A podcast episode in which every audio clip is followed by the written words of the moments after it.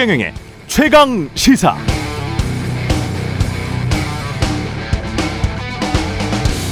네, 지난 10일 정의연 후원금 횡령 사건 1심 판결이 있었습니다. 윤미향 의원 1,700만 원을 횡령했다는 혐의를 제외하면 나머지는 모두 무죄를 선고받았습니다. 결국 유죄가 아닌가, 그래도 유죄가 아닌가 그렇게 주장할 수도 있겠습니다만 한편으로는 이 사건이 그렇게 혹독하게 대대적으로 언론이 비난할 만한 사안이었는지는 돌아보게 만듭니다. 언론이 의도적으로 몰아간 것 아닌가, 검찰청 주변에서 흘러다니는 말만 듣고 한 사람을 악마화 시킨 것 아닌가라는 반성.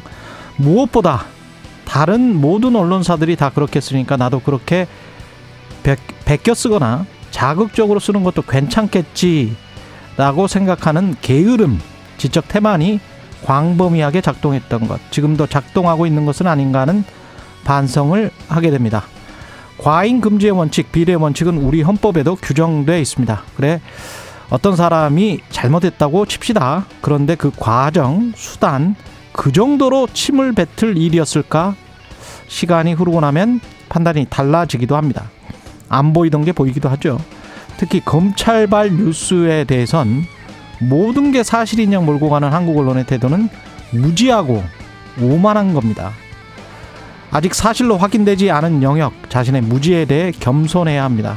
선진국 언론사들의 보도 아는 것과 모르는 것을 명확하게 구분하고 있고요. 모르는 것은 모른다라고 정직하게 말합니다. 그들이 무지한 걸까요? 아니면 우리가 위선적인 걸까요?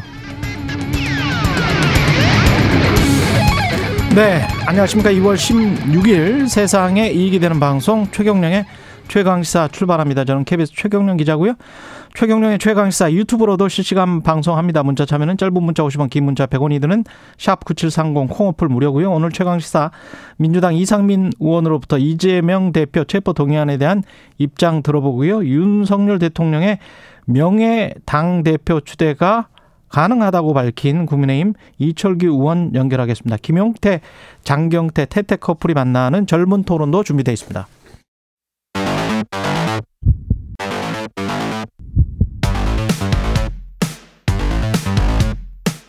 오늘 아침 가장 뜨거운 뉴스 뉴스 언박싱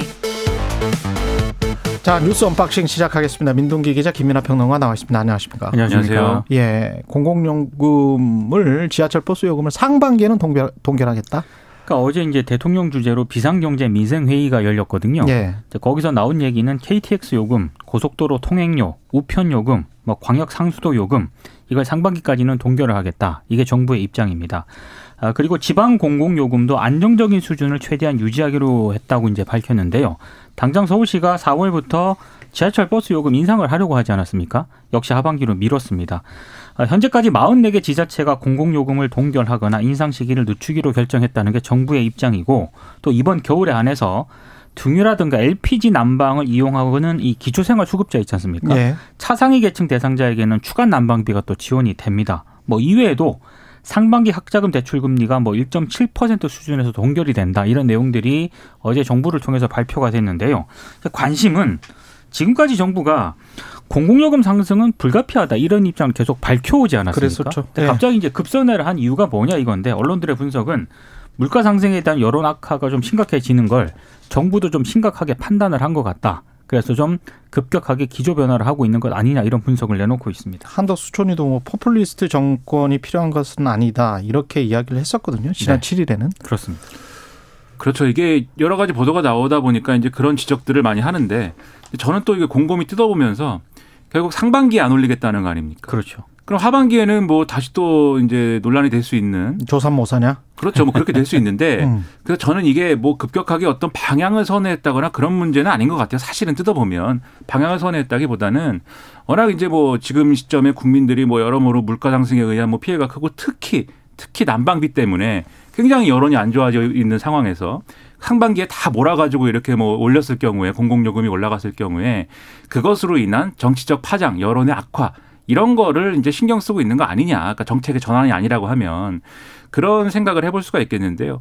그 그러니까 말이 맞는 것 같아요. 이따 말, 말하겠지만 은행통신 과점 해소 대책과 관련해서 대통령이 한 말을 보면 그렇죠. 그게 맞는 것 같습니다. 그렇죠. 네. 그리고 이제 이런 판단이 또 어, 이런 판단을 뒷받침하는 수치라든가 이런 것들이 최근에 이제 대통령 지지율이 많이 이제 하락을 했습니다. 근데 그 음. 이유를 여러모로 이제 평론가 입장에서 상식적으로 요 수치를 고려해 가지고 생각을 해 보면 첫째로 어쨌든 지금 말씀드린 이 난방비로 상징이 되는 이런 민생고가 있어요 지금 그게 하나가 작용을 했는데 이제 국민들이 보기에 아 이렇게 난방비 때문에 어렵고 물가가 오르고 여러모로 경기가 안 좋은데 대통령은 뭐 하고 있지? 이렇게 보면 다 대통령 뉴스 최근까지 전당대회 뉴스거든요. 그렇죠. 안철수 네. 뭐 의원이 어쨌다, 뭐가 어쨌다.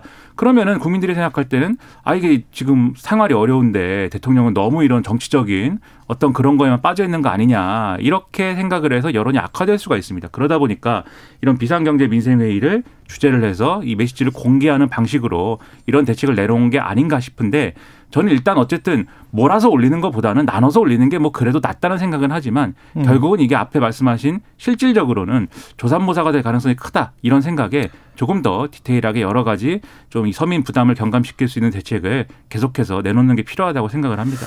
제가 어제 미장원에 갔었는데 거기에 그냥 그 견습생으로 있는 사람들 있잖아요. 한 네. 일, 1, 2년 정도 하는 미용사들 그 사람들의 상황을 옆에서 이렇게 들어봤는데 200만 원 정도 그러니까 꽤 이제 그래도 그나마 조금 좀 경력이 있는 거죠. 200만 원 정도 받는데 월세랑 이번에 난방비가 어 15만 원에서 20만 원 정도 나왔다고 하더라고요. 혼자 네. 쓰는데도 그러면 그렇게 따지면 월세랑 관리비, 전기, 난방 이렇게 내고 나면 한 80만 원 남는데요.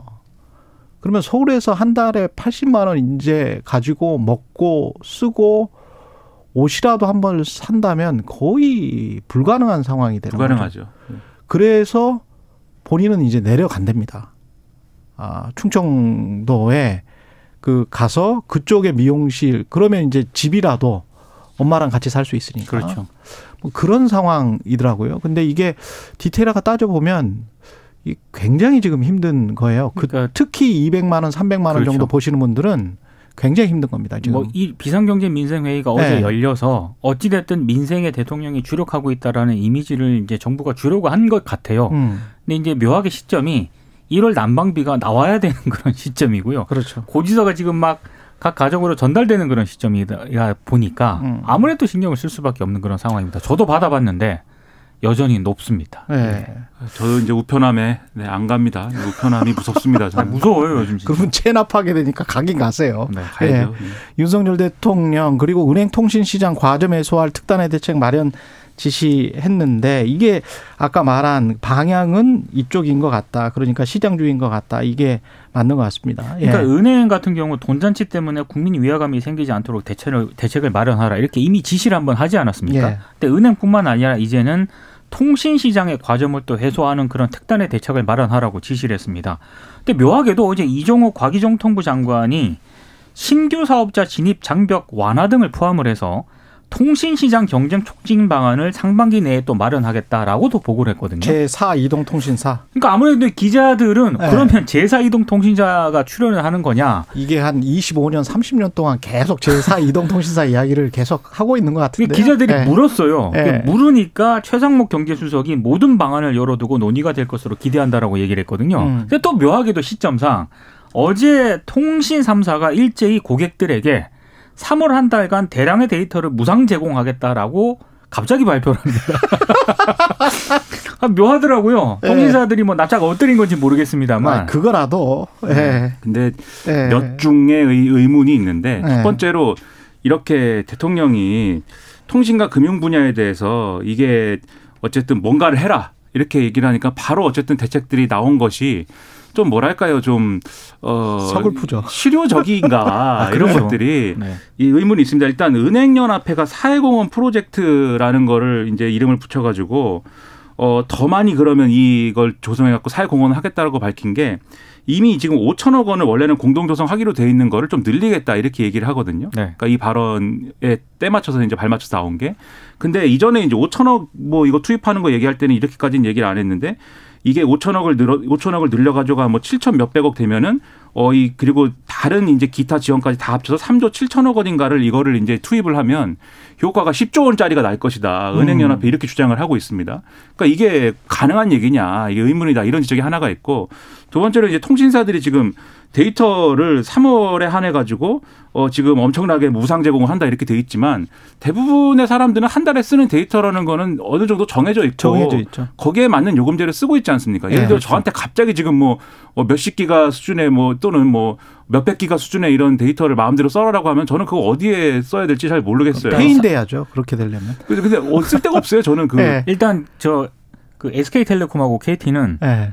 3월 동안 30기가바이트를 무료 제공한다고 밝혔거든요. 3월 동안. 이게 예. 30기가바이트라고 하니까 잘 안 오시잖아요, 체감이. 어느 저도 정도냐면 7기가바이트 정도밖에 안 쓰는데. 그러니까 뭐 예. 어지간하는 그 UT, OTT 있지 않습니까? 예. HD급 고화질 영상을 30시간 가까이 즐길 수가 있는 그런 용량입니다. 근데 그러니까 이거를 이거를 예, 이거를 예를 들면은 평소에 항상 자기가 쓰- 이 약정한 데이터보다 개- 굉장히 오버하고 있어서 이게 항상 데이터 비용이 부담이었다 나는 매달 요금제를 그럼에도 안 바꾸고 나는 이 추가 요금을 내면서 버티고 있었다 이런 사람이라면 경감 효과가 있겠는데 그렇지 않은 사람이라면 이게 경감 효과가 있는 거냐 좀 의문이고 여기에 더해서 지금 해법 또 하나 이제 장기적인 해법이라는 게 지금 말씀하신 뭐 제사이통이냐 뭐 이런 것도 있다고 말씀하셨는데 은행에 대해서도 마찬가지 얘기를 좀 하는 것 같아요. 지금 마찬가지 이야기하고 네. 경쟁 촉진 이야기하고 그렇죠. 있습니다. 그렇죠. 은행이 외환위기 때 사실은 외환위기 이전에 더 많았는데 그 외에 막 서로 인수합병 되고 뭉치고 이렇게 하면서 공적 자금 들어가고 이러면서 개수가 적어진 거 아니냐. 그래서 과점된 거 아니냐. 늘려야 되지 않느냐.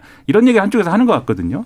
근데 그게 첫째로 현실성이 지금 상황에서 있느냐도 의문이고 은행뿐만이 아니고 사실은 우리나라 주요 산업은 다 지금 생각을 해보십시오. 세 개 내지 다섯 개에 의해서 독과점 되고 맞습니다. 있습니다. 그렇습니다. 독과점 됐어요 이미 음. 이미 됐어요. 이번 정부의 탓이 아니고요. 수십 년 동안 그렇게 돼버렸어요. 특히 외환위기 이후에 그게 더 가속화됐습니다. 예. 그러니까 이 첫 번째로 금융의 지금 금융 산업이 직면한 금융회사들이 직면한 어떤 여러 가지 사회적인 어떤 모순이라든가 비판이라든가 이런 것들이 과연 이제 그게 다른 은행들이 없어서 그런 거냐라는 의문 첫 번째와 두 번째로 그러한 이제 생태계를 다시 조성할 수 있는 거냐에 대한 현실적인 의문 두 번째와 그런 것들 그러니까 많은 은행들이 경쟁하는 체제가 필요하다고 해도 정부가 만들으라 그러면 그럼 그것은 만들어지는 것이냐에 대한 의문 세 번째 이런 것들이 있어서 네 번째 하나만 더 지적을 하면 경쟁을 촉진한다는 걸 저는 찬성을 해요. 근데 엄청나게 시간이 걸립니다. 그렇죠. 엄청나게 시간이 걸려요. 그래서 정부가 겨- 앞으로 경쟁을 촉진하겠다고 하면 이번 정부가 이 경쟁 촉진을 통해서 소비자가 수혜를 보는 게 아니고 다음 정부나 다다음 정부 때 계속 이런 정책을 추진해 나가야 될까 말까. 그래서 이거를 이 말을 해봤자 이게 수학적인 말이지 이게 가슴에 와 닿을 수가 없어요. 체감적으로 4년 안에 5년 안에 이루어질 수가 절대 없습니다. 산업 구조를 바꾼다는 거는. 그리고 통신사들에 대해서 이렇게 정말 눈 가리고 아웅하지 마시고요. 가령 5.5 기가바이트를 쓰면 5.5 기가바이트만 요금을 매기세요. 요금 그렇죠. 요금 인하를 안 하려고 한다면 안 하겠다면 그렇게 사실은 요금 인하도 좀 필요하다고 봅니다만은 5.5면 5.5만 매기세요. 왜 그 밴드를 굉장히 그렇게 넓게 가져가 가지고 뭐 한 세 단계로 그렇게 해서 그냥 어떻게 소비자의 선택권을 그렇게 제한을 합니까? 그 예를 들면 제가 네. 한 달에 6기가를 쓴다. 근데 뭐 5.5기가 예를 들면 요금제라고 하면 그걸로는 감당이 안 되지 않습니까? 그렇죠. 한 단계를 올리려고 그러면은 100기가 뭐 이렇게 돼 그럼 있어요. 말은 2만 원이 올라간단 말이에요. 근데 그거는 진짜 눈 가리고 아웅하는 거예요. 지금 한두 번도 아니고 한 20년 동안 계속 이러고 있잖아요. 그 요금 체계를 개편해 달라는 게 사실 소비자들의 가장 큰 요구거든요. 그럼요. 근데 그거는 손을 안 대려고 않습니까? 그거는 절대 이야기 안 해요. 또. 예. 그렇습니다. 핸드폰 얘기하니까 갑자기 열받네요. 예, 좀 그러네.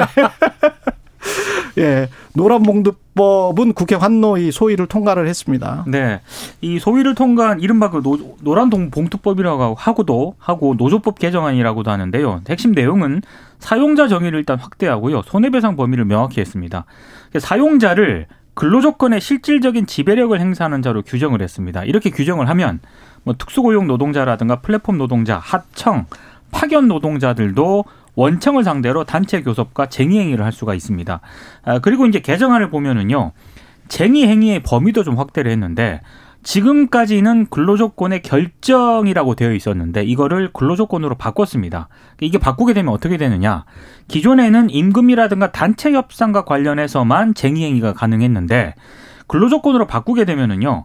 어, 이른바 해고자 복직이라든가 체불임금 청산, 정리해고와 같은 권리 분쟁까지 노동쟁의 범위가 확대가 됩니다. 음. 그러니까 그만큼 이제 노동자들 입장에서는 이제 권리가 확대가 되는 건데 사용자라든가 회사 측 입장에서는 아무래도 좀 불편할 수밖에 없는 특히 거고요. 원청 업체인 대기업 쪽이 굉장히 굉장히 강하게 좀 반발하겠습니다. 좀 예. 표시를 하고 있고 음. 어제 그래서 국민의힘 의원들 같은 경우에는 좀 퇴장을 했고요 반대하면서 그 요- 그리고 이제 그 소위를 통과하기 직전에 여야 의원들 간에 좀 고성이 또 오가기도 했습니다.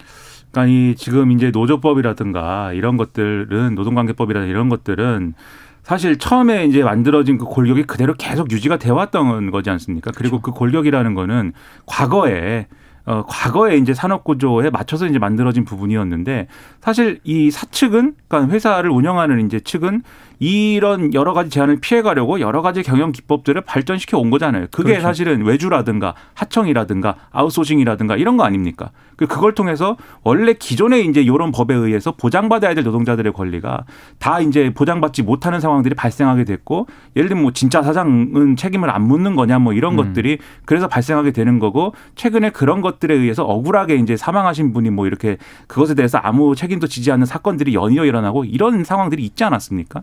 그래서 그런 것들에 맞춰서 시대가 이렇게 변화했기 때문에 어, 이 노동자들의 이제 권리를 더 넓게 그리고 더 명확하게 보호해 주는 것이 과거의 기준에 비춰서도 필요하다. 이런 정도의 사안이 아닌가 싶고요. 이 법을 통과시키면 마치 뭐 우리의 일상이 다 불법 파업으로 뭐 점처리되고 경제가 망할 것처럼 재개는 얘기하는데 예. 그렇지 않을 겁니다. 그래서 이게 뭐 어떤 디테일한 부분에서는 뭐 이게 뭐 안 맞는 어떤 법이 법 조항에 뭐 완벽하겠습니까? 음. 이게 뭐 무리가 있는 부분이 있다거나 부작용이 우려되는 부분도 있겠지만 그런 것들을 잘 논의를 해가지고 좀 다듬어 갖고 통과시킨다든지 이런 거를 생각을 해야지. 사실 막- 중대재해법 네. 시행 전부터 예. 그 법이 시행이 되면은 나라가 망한 것처럼 일부 언론들이 보도를 했는데 예. 별일 없습니다. 그죠. 예. 오히려 그것이 효과가 별로 없다 이런 진단까지 막 나오지 않습니까? 그렇죠. 그랬더니또 효과도 없는 거 왜 했냐 이러는데 그게 아니라 중대재해법도 처, 이 처리 과정에서 여러모로 이제 후퇴했기 때문에 그런 그렇죠. 거거든요. 음. 그러니까 어쨌든 점진적으로 계속 고쳐나가는 게 필요한 것이지 막 퇴장하고 겁주고 뭐 이럴 일은 아닙니다.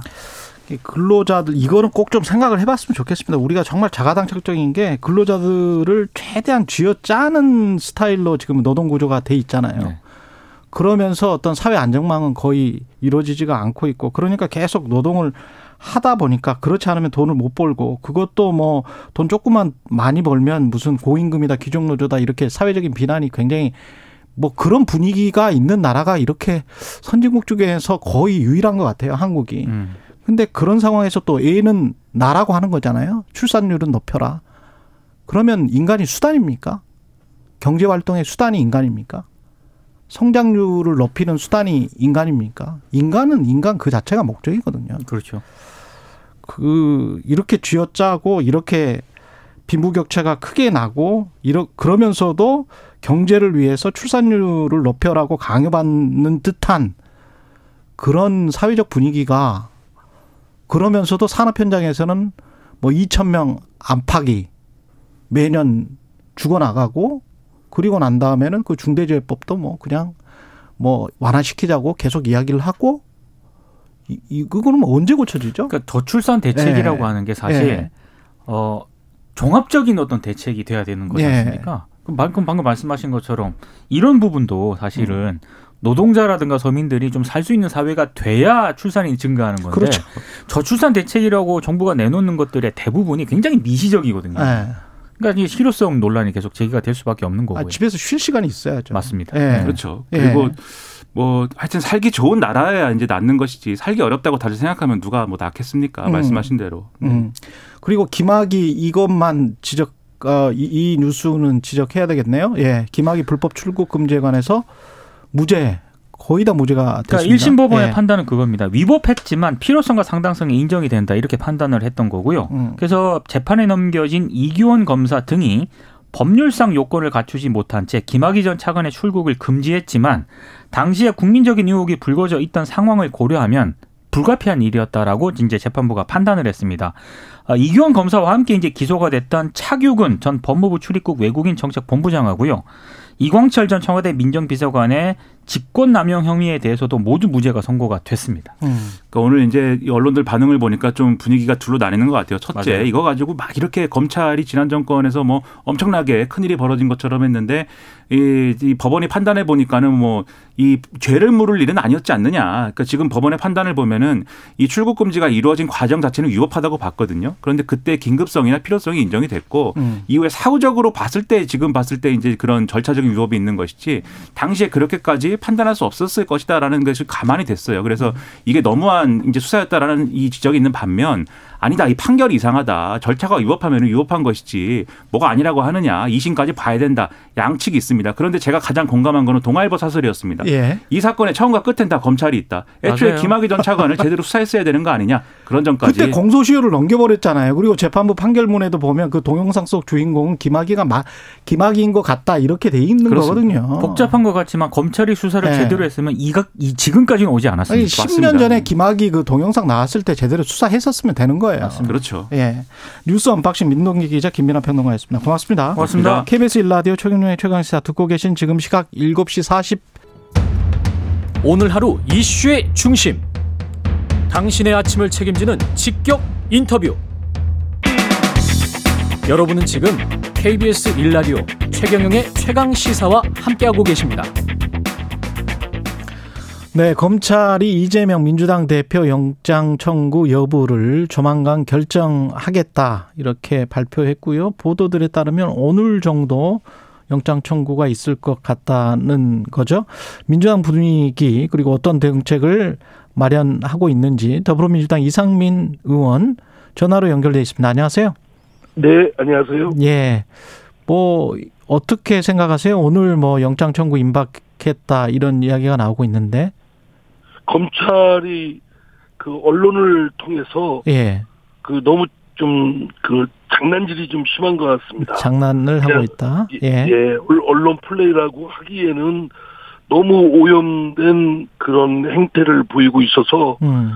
어, 이런 행태는 결국 수사가 어떤 결과가 나와도 결국 신뢰를 얻기는 어렵다, 음. 공정치 못하다, 뭐 이런 생각이 들고요. 예. 아니 뭐 그 영장 청구뿐만 아니라 수사에 대한 내용도 계속 언론에 흘리면서 예. 이렇게 저렇게 분위기 띄워서 뭐 여론을 낙인 효과를 주려고 하는 그런 행태는 음. 아주 안 좋은 검찰의 악습인데 예. 어 오히려 과거보다 더 심해진 것 같다라는 어, 생각이 듭니다. 예. 정말 검찰의 대오각성이 필요한 부분이라고 생각됩니다. 그러면 지금 지적하신 검찰의 행태에 대해서 당내 분위기도 좀 격앙돼 있습니까?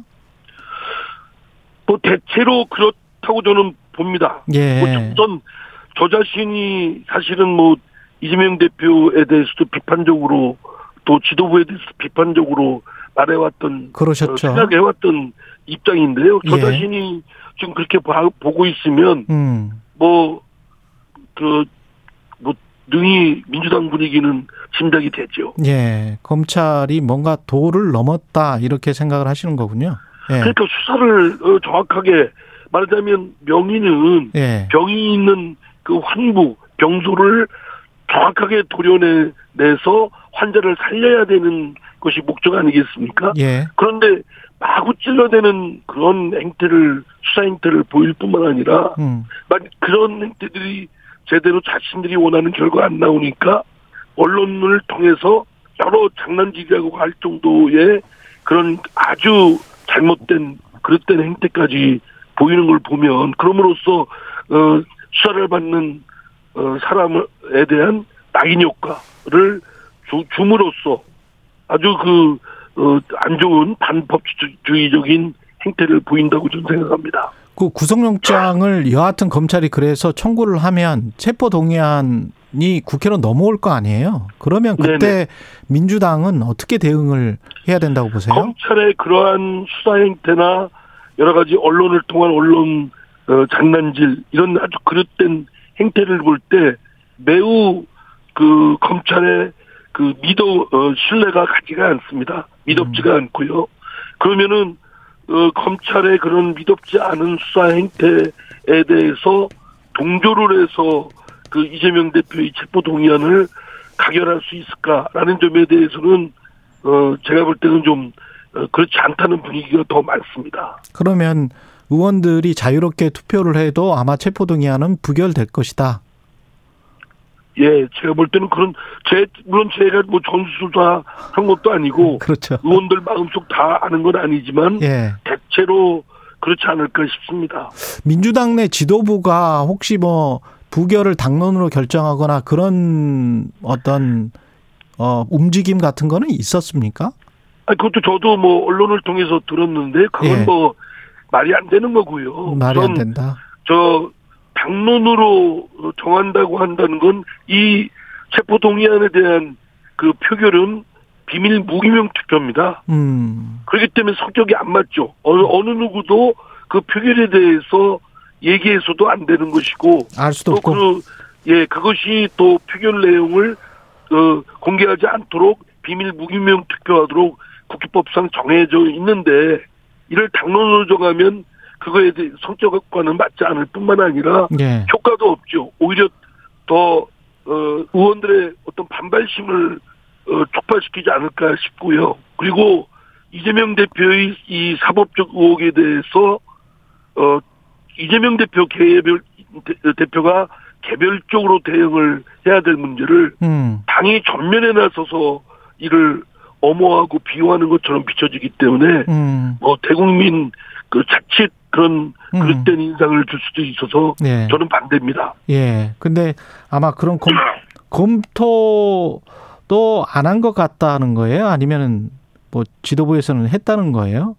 글쎄, 제가 뭐 지도부의 얘기를 공식적으로 어, 전해 들은 바가 없기 때문에, 없기 때문에. 보도를 통해서만 듣기 때문에 음. 뭐 내용은 정확하게 모르겠습니다. 예. 그 정의 아니 뭐 그런 거를 예. 일부 지도부 내에서 뭐 당론으로 하면 어떨까 뭐 이런 얘기는 있었을 수도 있, 있겠지만 예. 그러나 뭐 그 말씀드린 대로 성격에 맞지도 않고 그게 당의 국회법하고도 그렇고 그게 당의 주류의 의견은 아닌 것 같다. 당론으로 네, 네. 정한 거는. 예. 정의당은 지금 불체포 특권을 이재명 당대표가 내려놓고 그냥 구속영장 실질 심사를 받는 게 어떠냐. 그게 훨씬 더 신뢰성을 높이는 데 도움이 되지 않겠느냐. 이렇게 이정미 대표가 이야기하더라고요. 예, 이재명 대표가 이제 지난 대선 과정에서도 그 면책 특권이나 그 불체포 특권에 대한 것이 국회의원의 특권이기 때문에 예. 폐기해야 된다라는 입장이었지 않습니까? 예. 그 일관성을 유지하려면 어쨌든 현행법상 그 체포 동의안 가결 절차를 통해서 뭐 하기보다는 권성동 모델, 권성동 의원이 어, 직접 나- 나가서 영장 심사를 받고 뭐 이랬던 것을 따르라. 어. 그게 뭐 사실은 일관되고 사실 깔끔하긴 하죠. 예. 뭐 근데 저도 뭐 같은 생 개인적으로는 같은 생각입니다. 그런데 이제 아 그거를 뭐 이재명 대표한테 그 요구하는 것이 적절한지는 어. 당내에서 좀 논의는 좀 해봐야 될 것 같습니다. 결국은 이제 본인의 결심이 이뭐 필요한 부분이기도 하고요. 예. 그렇죠. 근데 이게 구속영장 실질 심사를 해서 마- 만약에 이제 구속이 안 되면 그러면 이제 검찰에 또는 정권에 굉장한 역풍이 불 것이고 민주당으로서는 어 어떤 승계 순간을 잡는 것이고 구속이 된다면 구속이 된다면 정치적으로는 그 민주당 내 큰 어떤 변동이 있게 되는 거 아닙니까? 왜냐하면 당 대표가 직무가 자연스럽게 정지될 수밖에 없는 거 아니에요? 글쎄 그렇게 만약에 그러한 사태가 예, 그 발생한다면 상당히 당으로서나 이재명 대표로서나 큰 정치적 타격을 입게 되는 것이고 예, 어 사실 상상하기도 좀 싫은 부분이기도 하죠. 예. 그래서 그 부분에 대해서는 뭐 어떻게 할 것인가를 뭐 공개적으로 내놓고 뭐 얘기할 수는 없는 부분이지만 예. 어쨌든 뭐 그런 사태가 안 오길 기대합니다. 아, 그럼에도 불구하고 구속영장 실질 심사를 받았으면 좋겠다. 그게 깔 이제 이재명 대표가 어, 지난 대선 과정에 공약을 폐기했던 주장과 또 음, 그런 일맥상통하는 입장을 견지할 수도 있고 불체포 또- 특권이랄지 면책 특권. 예, 예. 뭐 그런 깔끔하긴 하죠. 그런데 예. 이제 그건 말씀드린 대로 그 이재명 대표 본인의 결심이 필요한 부분이니까 예. 뭐 강제할 수는 없을 테고요. 네. 정성호 의원이 두 분 다 이제 법조인 출신이셔서 그 알리바이가 중요하다. 이대로 가면 이재명 대표가 대통령이 된다. 일부분만 지금 보도가 돼서 좀 회유성 발언이 아닌가 그렇게 의식될 수도 있는데요. 어떻게 생각하세요? 어, 저는 뭐 예. 그게 교도관이 옆에서 다그그 내용을 대화 내용을 적고 그러는데 예.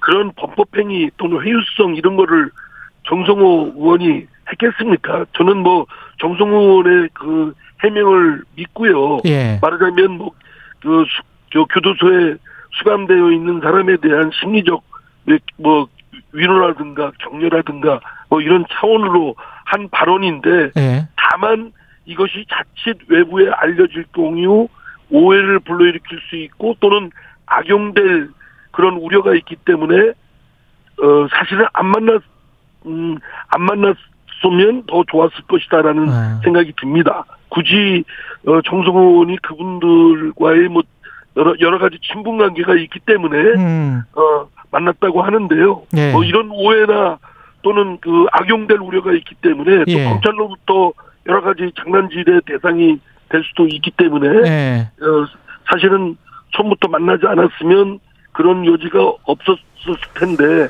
하는 아쉬움은 있습니다. 그러나 예. 그것이 뭐 회유성이나 뭐 이런 것이라고는 전혀 저는 생각되지 않고요. 예. 오히려 그러한 그, 그 의원과 그, 그 정성호 의원이 그 교도소에 수감돼 있는 사람들과 대, 만나서 어, 특별 면회를 통하고 그 교도관이 또 그 대화 내용을 적은 거를 작년 12월 1월 달에 있었던 일을 지금 그로부터 뒤늦게 음. 이렇게 외부의 언론에 어, 유출시키는 그런 그런 행태는 진짜 그 아주 어, 잘못된 아주 비굴한 아주 비신자적이고 그 위법적인 비- 행태라고 생각합니다. 비열한 비굴한 예. 비열하고 예. 또 비합법적인 것입니다. 비법적인 어, 위법적인 행태입니다.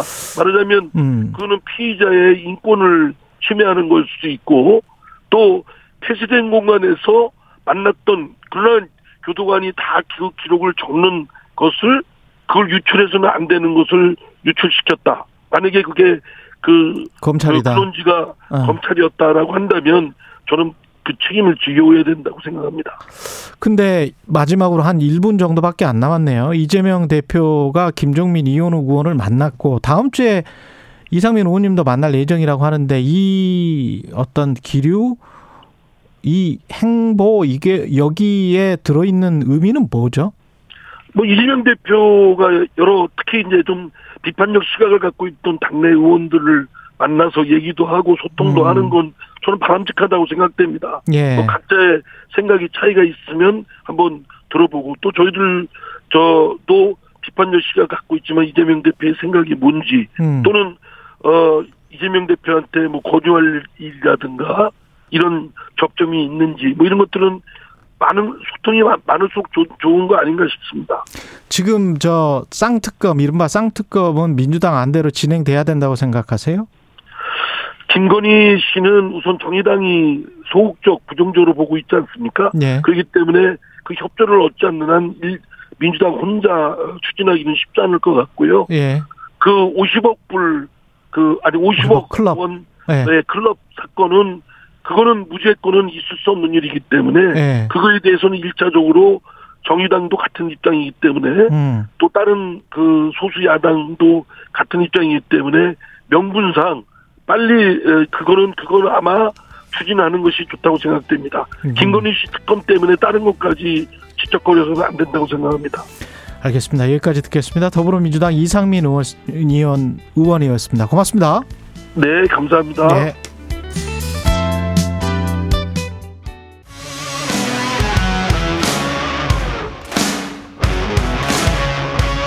오늘 하루 이슈의 중심 최경영의 최강 시사. 네, 국민의힘 전당대회가 한창 진행 중인 가운데 여당 내에서는 윤석열 대통령을 명예 당대표로 추대하자 이런 의견도 나오고 있습니다. 친윤석열계로 분류되고 있는 국민의힘 이철규 의원 전화로 연결돼 있습니다. 안녕하세요. 네, 안녕하세요. 이철규입니다. 예, 의원님. 제가 저 친윤석열계 이렇게 예, 편의적으로 어, 분류를 했는데 괜찮습니까? 이렇게 말해도? 아, 아니, 예, 우리 그게 마치 우리 당내 예. 대통령과 가까운 분들도 있고 뭐 또 반대되는 분들이 있다고 이렇게 분류하는 것 같아서 조금은 적절치가 않은 표현이라고 저는 생각을 합니다. 너무나 이분법적인 아니, 표현이다. 네, 네, 그렇죠. 예. 이게 대통령의 국정 운영을 예, 함께 책임지고 뒷받침하는 것이 여당의 기본적 그 저기 책무입니다. 음, 아니 그런데 친 대, 대통령과 친 대통령 또 비대통령 비, 어, 비친 대통령 이렇게 구분하는 것 자체가 예, 좀 저기 저는 바람직한 표현이라고 생각하지 않습니다. 이것은 예, 뭐 윤핵관이니 소위 말해서 친윤 비윤 하면서 자꾸만 당의 역량을 이렇게 이 분열시키고 또 축소시키는 이런 적에 이 의미가 내포되어 있는 것으로 이렇게 좀 보여서 듣기는 좀 편치 않습니다. 그렇군요. 예. 네. 제가 이 질문을 계속 그 의원님들한테 다 드려요, 사실. 네, 괜찮습니다. 네, 네. 예. 네. 예, 대통령이 명예 당 대표를 맡기자 이런 것도 가능한 이야기다. 찬성하신다는 쪽인가요, 그러면? 아니 예. 어 저께 예. 아마 저게 그저께인가 어디서가 방송에서 보도가 됐다고 익명의 예. 그 관계자라고 했다는데 아 저는 어저께 아침에 처음 들었고요. 예. 이걸 갖다 찬성 반대가 아니라 대통령과 당은 같은 방향을 보고 나가는 이런 관계여야 됩니다. 왜냐하면은 이 대통령과 저 행정부를 견제하는 것은 야당의 본질적 그 저게 이 기능이고요 책무입니다. 예. 대통령과 여당은 이 정권을 저기 잡을 때 선거 때 국민들에게 한 약속이 있습니다. 음. 그 약속은 대통령 개인의 약속도 아니고요. 예. 또 당만의 약속도 아닙니다. 당의 공약을 대통령께서 후보 시절에 국민들께 드린 약속입니다. 이 약속을 지키기 위해서 이행하기 위해서는 당이 국회에서 제도적으로 입법적으로 또한 예산에서 재정적으로 뒷받침을 해줄 때만 가능한 일입니다. 음. 그런데 마치 요즘 보면은 당정일체니 분리니 하면서 대통령과 이 당이 서로 이렇게 이 분리되는 것이 마치 정, 이 정론인 양 이렇게 잘못 알려지고 있는 부분에 대한 지적이고요. 예. 어, 명예대표로는 우리 당헌에, 당헌 7조인가요? 당헌에 명예직을 저기 맡을 수는 있습니다. 그렇지만 그 대통령께서 명예직을 맡는 게 과연 바람직한지 아닌지는 별개의 문제다. 예. 가능한 것과 또 그다음 그 직을 맡는 것이 바람직한 것과. 당은 별개의 문제고요. 예. 그런 형식적인 직책을 맡고 안 이게 예. 무슨 의미가 있겠습니까? 음. 원활하게 유기적으로 서로 소통하고 당과 저게 정부가 이 협력한다면은 그런 이야기가 나올 필요가 없겠죠. 근데 명예 당 대표라는 이야기가 나오면서 이제 언론이나 당내 이른바 이제 비주류 쪽에서 어 문제를 제기하는 거는 뭔가 총재 과거 뭐 이런 분위기로 가는 것 아니냐.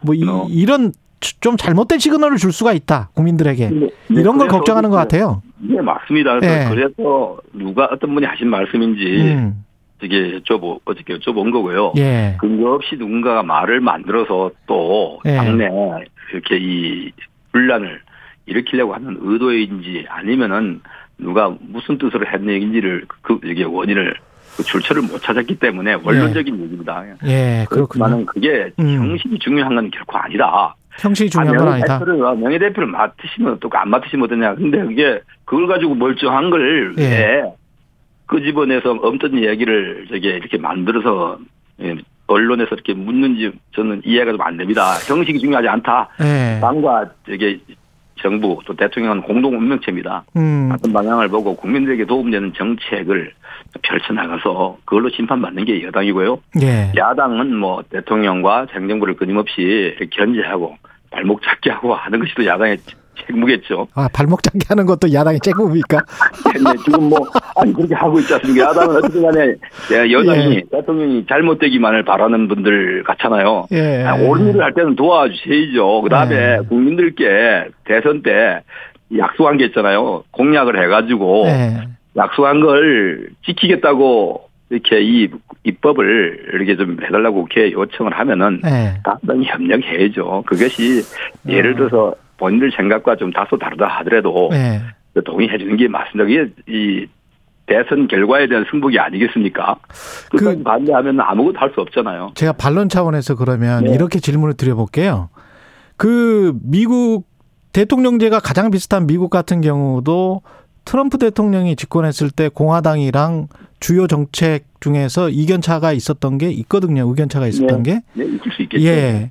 그리고 천하람 당대표도 이제 어떤 당대표 후보도 여당을 용산 출장소로 만들려고 하는 건가. 이거는 이제 명예 대표 이야기 나왔을 때고 무엇보다 이 이야기가 대통령보다 총선을 위해서는 대통령보다 당이 스펙트럼이 넓어야 한다. 이거는 이제 중도 확장성 총선에서 유리하다. 포트폴리오가 잘 짜여져 있어야 된다. 이런 의미인 것 같거든요. 아, 저는 예. 저는 그 동의하지 않습니다. 동의하지 네, 않고. 네, 네, 예. 왜냐 예. 당은요 우리 당의 지지자들 예. 당의 우리 당 지지자들을 보고 가면 대통령께서는 우리 당 지지자만의 대통령이 아니십니다. 예. 네, 대통령은 우리 대한민국 국민 전체를 대표하고요. 국민 전체의 삶의 책임을 지는 자리입니다. 어. 그럼 대통령의 스펙, 저기 정책 스펙트럼이 더 넓으셔야지. 어떻게 우리 당이 더 넓어야 됩니까? 그 말이 안 되잖아요. 어폐가 있는 거 아닙니까? 아니, 우리는 야당과 음, 음. 직접 대책, 정치적으로 대척점에 있고 지지자를, 우리 지지자를 또 더 생각을 해야 되고 정책을 펼 때 우리 네. 지지자들에게 도움이 되는 정책을 펼치고 해야 되지만 대통령께서는 그렇게 하실 수가 없죠. 우리 대통령은 국민 전체를 아우르고 예. 국정 전반을 책임지시는 분인데 어떻게 대통령보다 대통령께서 이념적 스펙트럼, 정책적 정책에서의 스펙트럼이 우리 당보다 좁아야 되고 우리가 더 넓어야 됩니까? 저는 이해되지 않습니다. 그 말이. 그게 아마 생각이 현, 현실 인식이나 대통령에 대한 인식 또는 지지율 뭐 이런 것들을 어떻게 생각하느냐에 따라서 다를 것 같거든요. 왜냐하면 네, 아, 그런데 대, 예. 예를 들어 대통령 우리는 음, 우리 당은 보수의 가치 또 음. 법치주의 이런 것을 우리는 여기에 우리는 저게 이 이런 가치를 지키는 데 또 전념을 해야 되고요. 예. 대통령께서는 국정을 운영하시면서 예. 때로는 우리 저게 이 저 국민들 사이에도 생각이 다른 분들도 있잖아요. 그렇죠. 이런 분들의 목소리도 경청하고 예. 그, 그분들의 이 저게 대한 정책도 예. 여론 집행하고 해야 되는 게 대통령님의 역할입니다. 그런데 어떻게 대통령의 스펙트럼이 당의 네. 스펙트럼보다 좁아야 된다, 좁, 좁다고 저 전제를 합니까? 그건 아니다고 저는 생각합니다. 그러면 지금 저 이- 당이 좀 잘못됐다고 저는 생각합니다. 예, 의원님은 대통령의 네. 스펙트럼이 당의 스펙트럼보다 지금 현재도 높다. 이렇게 아니 판단. 이게 우리 예. 당에 예. 그러니까 우리 당의 주류를 봐야죠. 당에 예. 아니 저기 한두 사람의 목소리 소수의 목소리를 가지고 예를 들어 우리 당의 당내에 예를 들어서 이제 우리 당에 예. 뭐 이게 이 당의 정강 정책과 다른 예. 당은 정강 정책을 가지고 저게 당을 운영해야지 이걸 넘어설 수는 없는 겁니다. 예. 그런데 아, 정강 정책을 가지고 당을 운영하는 분들이 이걸 넘어서서 대통령의 국정 운영하는 저게 이 모습보다 더 스펙트럼이 넓어진다. 저는 조금 납득하기가 좀 어렵다. 이거는 괜히 뭔가 분란을 일으키고 그냥 하나 대척점에다 누구를 세우기 위해서 하는 이게 이야기지. 음, 현실적으로 가능한 얘기가 아닙니다, 그거요. 그렇게 생각하시는군요. 네, 저는 그렇게 생각합니다. 네. 어제 국민의힘 당대표 후보 그 방송 토론회는 보셨어요? 네, 일부 봤습니다. 예, 그 윤심에 관해서 이야기를 많이 했는데 네네. 윤심이 있다 없다 후보마다 각각 의견이 다르더라고요. 의원님은 어떻게 생각하십니까? 아니 왜 토론에서 계속해서 대통령을 이 선거 전에 끌어들이려고 하시는지 모르겠어요. 예, 아니 의원들 개개인이 각자 의원들이 당에서 함께 이렇게 생활하다 보면은 잘 알잖아요 그분을. 그러니까 아무래도 호불호가 생기게 됩니다. 또 음. 저분이 당 대표를 맡으면 잘하겠다. 이렇게 가면 저게 좀 어렵겠다 하는 걸 가까이 있는 분들이 아니까 의원들은 당내에서 호불호가 생기고 또 그걸 뭐 시- 마음이 누구에게 있다 없다 할 수 있겠지만은 대통령께서 선거에 이렇게 누구에게 마음이 있다고 직접적으로 말씀하신 적도 없고요. 어, 그렇지만은 그걸 이제 뭐 선거에 유리하게 이 이용하기 위해서 예. 대통령 그 끌어들이고 공격 때로는 공격하고 예. 때로는 뭐 편이다 나에게 있다 하고 이렇게 이율 배반적인 저게 이 행태를 모습을 보이는 건 좀 보기가 안 좋아 보입니다. 근데 그게 상호적인 거 아닐까요? 그 외부에서 보기에는 대통령이 또는 대통령실이 어떤 후보, 어떤 의원에 대해서는 어 만약에 대통령 윤심을 말한다면 그 윤심 때는 말을 하지 않고 침묵하고 있다가 어떤 다른 후보가 윤심을 이야기를 하면 거기에 관해서는 또 비판을 하고 아니죠.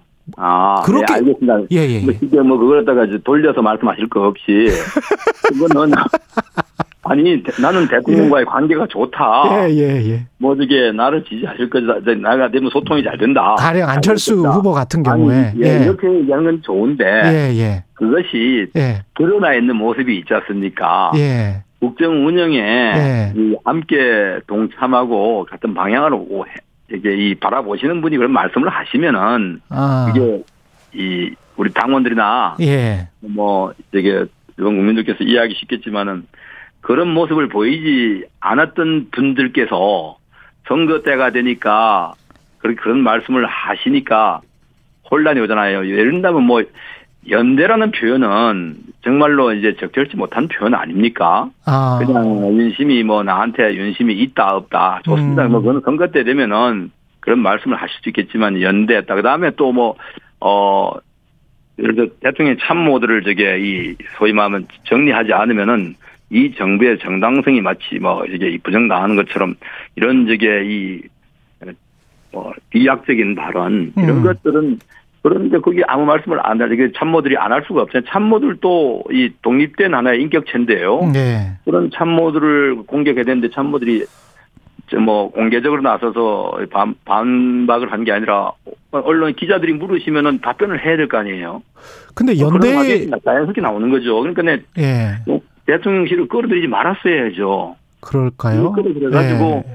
아니 저기 그 대통령께서 뭐 나한테 마음이 있다 없다 이렇게 후보들이 말씀하시는 거는 예. 뭐 선거 전략으로는 뭐 저게 있을 수 있다고 봅니다. 그렇지만은 그런 걸 하면서 그쪽을 공개에 빠뜨리고 예. 또 이게 이 공격해야 될때 예. 아무 말 아무 답변도 기자들이 가 물으실 거 아니에요? 아니 나경원 전 그러면- 의원 같은 경우는 왜 저출산 부위원장 그 할 때 그것과 그렇게 상관이 없을 것 같고 그 정도로 화를 낼 일은 아니었던 것 같은데 또 그렇게 비춰졌단 말이죠. 그래서 그게 당 대표 선거랑 좀 연결이 되고 네 지금 네. 저기 우리 나경원 전 네, 저기 의원님도 음. 이 당의 소중한 자산이고요. 예. 우리 저기 당을 오랫동안 함께 해오신 분입니다. 예. 어, 그분 그런 비중 있는 분들의 발언이 예. 그 이제 이 정책의 혼선으로 비춰지니까 좀 우려를 아마 아니 저게 이 저- 정부의 부처 관계자나 또 이 대통령실의 예. 예, 관계 참모들 입장에서는 어 저게 이 혼선이 빚어지는 것에 대한 우려를 표명한 것으로 알고 있고요. 예. 아, 그것이 뭐 지금 이제 또 다시 여기까지 또 이입을 시킬 사안은 아니라고 아니다. 보고요. 근데 아까 저 의원님 말씀하신 게 중에 연대라는 표현은 잘못됐다라고 하- 하셨잖아요. 네. 이용 의원은 대통령과 당 대표의 관계가 상하 관계라고 했고 그걸 제가 조수진 의원한테 물어보니까 상하 네. 관계는 아닌 것 같다. 파트너다. 당 대표와 대통령은 파트 아니. 파트너는 연대거든요. 네, 그러니까 예. 이 그것은 함께 예를 들어서 당 대표가 되면은 예. 당과 대통령께서 예. 함께 같은 방향을 향해 나가는 예. 그런 동지적 관계 또 당원 같은 당의 구- 대통령도 구성원이 당원이잖아요. 1호 당원이신데 그렇죠. 그렇죠. 그런 관계를 예. 말한 저게 표현한 것으로 저는 이해를 하고요. 예. 우리 이영 의원이 그런 말 뭐 상하 관계라고 이 표현했다는데 예. 뭐 거기에 대해서는 어 그 이용 의원의 그 저게 이 발언으로 저게 저는 거기에 대해서 평가하고 싶은 마음은 없습니다. 한데 예. 아마 좀 저게 표현 자체가 음. 특히 거부하신 분들도 있을 거고요. 음. 저게 저는 상하 관계라기보다는 동지적 관계다, 음. 공동 운명체다 이렇게 생각을 하고 싶습니다. 그런데 공동 운명체와 선거를 앞두고 연대라고 하는 것은 전혀 의미가 다르죠. 예. 선거를 앞두고 연대라고 하는 것은 음. 선거 전에 선거 전에 동지라는 거 아닙니까? 이 선거판에 음. 대통령과 어떻게 당 대표 후보가 선거판에서 동지가 될 수 있습니까? 동지적 관계가 그건 아, 니죠 아, 네, 그럼 한 의미다. 동지가 되고 나머지는 어떻게 됩니까? 시점이 선거 전이기 때문에 예, 예. 그렇죠. 선거 전이기 때문에 그렇죠. 선거가 네. 끝나고 나면은 음. 선거 이후라 할지라도 당 대표와 대통령의 관계를 연대 관계라고 하는 것은 음. 적절한 표현이 아닙니다. 예. 동지적 알겠습니다. 관계다. 예. 협력 협력해 나가는 관계다. 이렇게 말 저는 표현하고 싶습니다. 예, 시간이 한 5분, 4분밖에 안 남았는데 아, 이준석 전 대표와 천하람 후보는 거의 이제 노골적으로 윤핵관, 이른바 윤핵관을 공격을 하는데 그리고 윤핵관의 당내 권력 줄세우기가 문제고 이걸 반드시 해결하겠다. 이게 지금 천하람 후보의 강조 포인트인데 이 이런 비판은 어떻게 받아들이세요? 아니 근데 예, 사람은 이 생각하는 게 예, 표현하고 언어로 이제 나오는 말이요. 대개 자기 생각을 밖으로 표현하는 겁니다. 아, 근데 제가 보니까 우리 이준석 대표가 전 대표죠. 예, 이준석 전 대표가 그런 생각을 가지고 있는 것 같아요. 어, 지난해, 저 예. 지난해 저 2021년 가을에 보니까 당 대표를 하면서 통계까지 조사해 가면서 줄 세우기를 했어요. 어, 네? 어떤 통계까지 우리 저기 당원 모집, 예, 예, 예. 당원을 모집했는데 예. 모집한 걸 평가를 했는데 할 때 자기 편이 아니면 빼버리는 겁니다.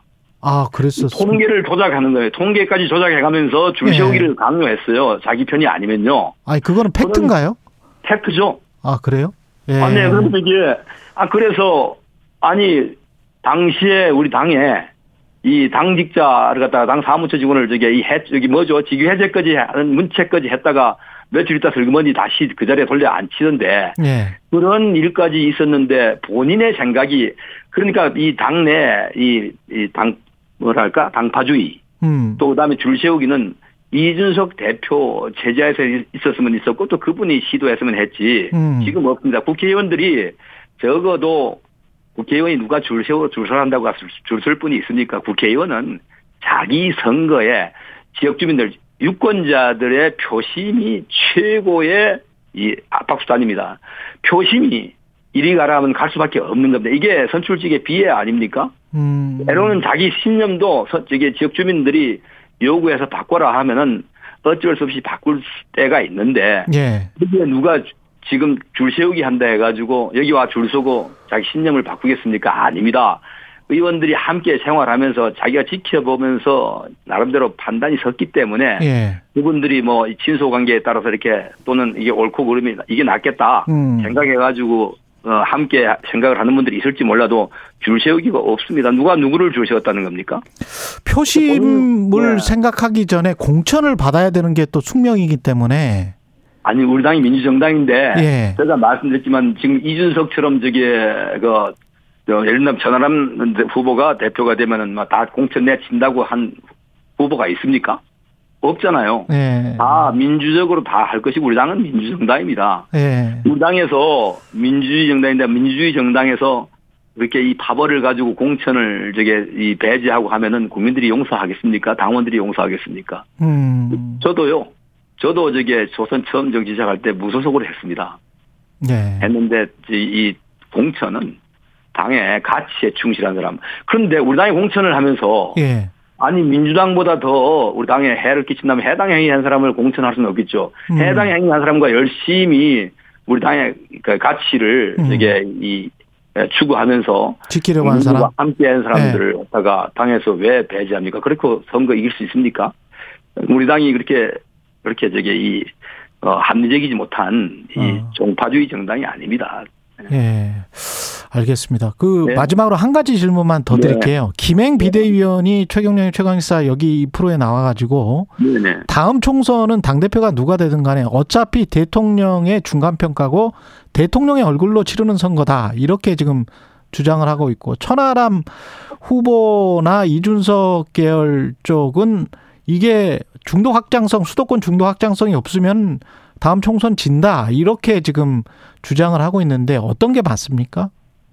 아니 예, 여당은 다음번에 이제 내년이죠. 이제 내년 선거 되면 야당은 중간 평가라고 계속해서 부르짖을 겁니다. 예, 예? 예를 들어서 대통령께서 이 우리 저기 지금 현재 이 국정 운영하시는 게 국민들로부터 긍정적인 평가를 받고 대통령의 이 힘을 실어줘야 된다라고 한다면 국- 중간 평가론이 안 나올 겁니다. 아, 그런데 예. 역대 여당은 음. 여당은 늘 총선을 치를 때 예. 대통령의 이런 저게 이 지지도 음. 대통령 간판 국정 운영이 여당의 이 득표에 반영이 됩니다. 그러니까 여당이 당 대표를 보고 여당 후보를 찍는다. 우리 유권자들 중에 그런 분이 과연 몇 분 있겠습니까? 그 음. 당이 그 당과 그 집권한 집권 여당이 제대로 국정을 운영하고 그 지역에 이 공천된 후보가 그 유권자들부터 신뢰를 받고 지지를 받을 수 있는 분이냐 이게 중요하지 당 대표가 나서 득표합니까 아닙니다 음. 그건요 어, 어느 도단이고 예. 어, 아마 그분들이 무엇인가 저기 저는 저 착각하고 있다 알겠습니다. 그러니까 그분들이 정 그분들의 이 정책이 또 그분들이 음. 주장하는 것이 국민 뭐 유권자들 또 당 지지자들의 지지를 받는다면은 그 말도 뭐 도움이 되겠죠. 음. 그렇지만 선거는 어, 여당은 대통령과 그다음 후보자 각 지역에 나가서 선거 예. 전에 임할 후보자의 역량 이것이 당락을 좌우하지 음, 당 대표한 듣겠습니다. 사람 잘 뽑는다고 되는 거 아니다. 예. 그 당이 다만 공천을 하면서 선거 전에 임하는 모습이 일사불란하고 알았습니다. 안정감을 준다면은 좋겠지만 과거에 두 차례 보면은 그게 안 돼서 선거에 패배한. 겁니다. 예, 여기까지 듣겠습니다. 국민의힘 네네. 이철규 의원이었습니다. 고맙습니다, 의원님. 네.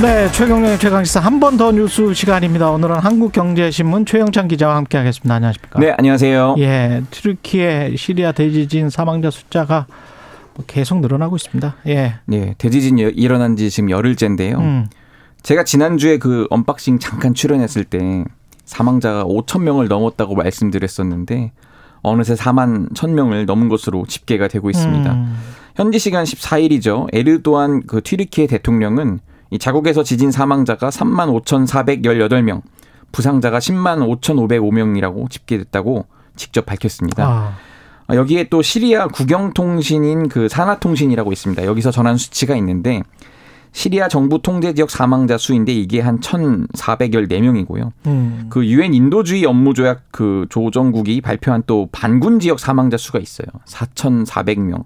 다 했더니 한 4만 1천여 명이 된 겁니다. 이게 잔해를 또 다 치우고 나면 그 안에 또 시신이 있을 수가 있기 때문에 뭐 네. 숫자가 더 커질 수밖에 없겠습니다. 그렇죠. 예. 그것도 있고 또 사실 그 시리아가 지금 계속 오랜 기간 내전을 겪고 있어서 음, 정확한 통계 작성이 어렵다는 거예요. 그렇겠습니다. 그래서 그럼 제대로 예. 된그 사망자 수 집계가 아직 되지 않았을 가능성이 큰데요. 음, 이 세계 보건기구 유럽 사무소도 브리핑에서 시리아의 사망자 수에 대해 국경을 따라 약 5천 명이 사망했다고 그런 근사치만 공개를 한 겁니다. 또 지금 부상자가 10만여 명이라고 아까 말씀드렸는데 또 1만 3천여 명이 여전히 부- 병원에서 치료 중이에요. 계속 사상자가 늘어날 수도 있습니다. 그렇군요.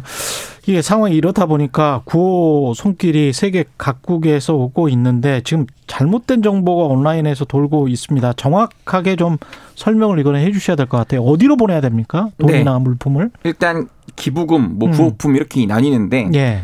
기부금은 튀르키예 대사관 그 공식 계좌에 그리고 국제적 구호단체에 넣는 게 가장 깔끔합니다. 튀르키예 대상은 공식 그 공식 계좌. 예. 그다음에 국제 구호단체. 네. 그런 곳들이 있는데 이제 딱 그런 곳들만 넣는 게 깔끔하고요. 예. 또뭐 개별적으로 어디 단체에서 뭘 하겠다고 이런 것들보다는 예. 일단은 요 공식적인 그 루트를 통하는 게 가장 깔끔하고요. 시리아까지 생각을 한다면 국제 구호 단체까지 국제 구호 단체 하는 것도 그렇죠. 예, 어좀 좀. 배분이 되겠네요. 네네. 예. 그리고 그 대사관에서 이렇게 얘기를 했어요. 현재 지진으로 집을 잃은 사람이 많아서 옷보다는 텐트나 뭐 이불, 전기 히터, 침낭 이런 게 필요한 상황이고요. 음. 이 위생 문제도 있어서 손소독제나 마스크, 물티슈, 생리대, 기저귀 이런 위생용품도 필요하다고 합니다.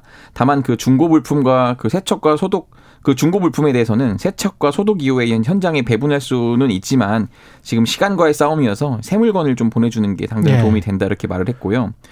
아 그리고 이 지금 온라인에 좀 도는 것 중에 이글 종합 물류 뭐 이런 게 있어요. 이글 종합 물류? 네, 예. 이거는 가짜가 아니고요. 예. 이 여기가 대사관과 연계된 곳입니다. 아 여기는 진짜예요? 네, 네. 네. 그래서 이 구호 물품 같은 경우에는 그 상자에 그 포장한 물품의 종류와 그 영어로 aid material slash Türkiye 딱 쓰면은 이게 튀르키예 대사관과 연결된 곳이다. 맞습니다. 튀르키예 예. 대사관이 여기만 우리랑 연결된 곳이다.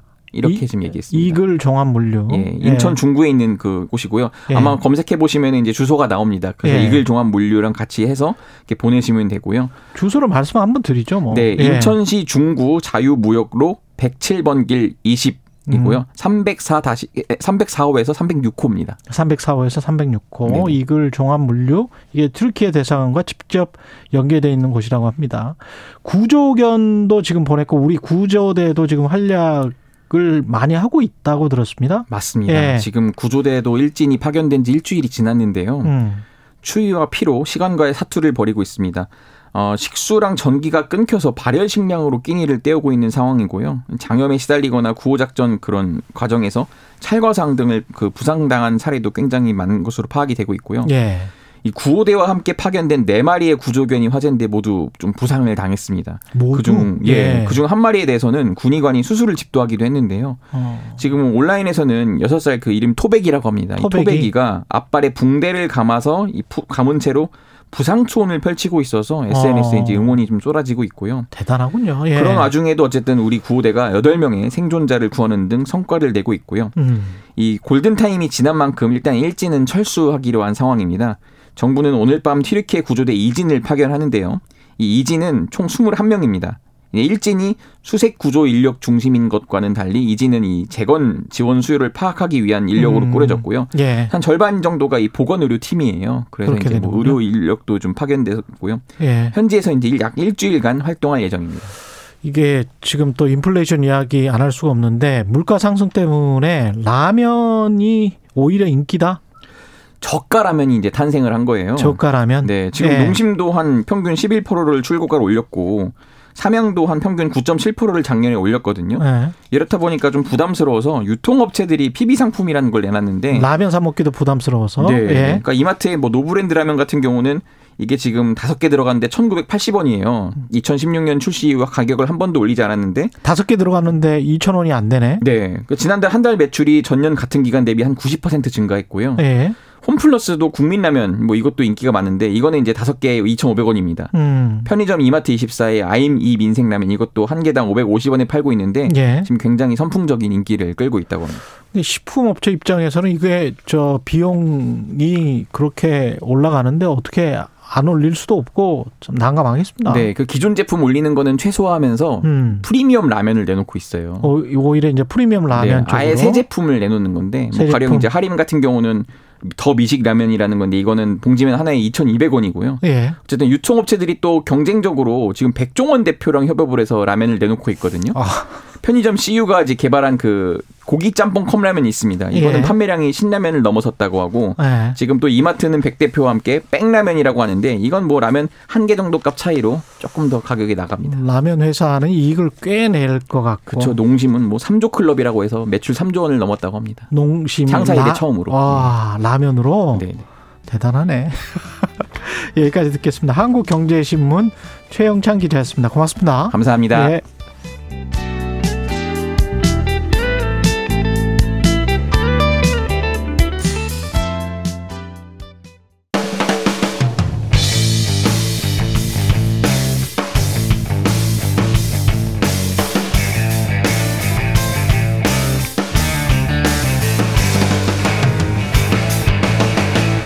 최경영의 최강 시사.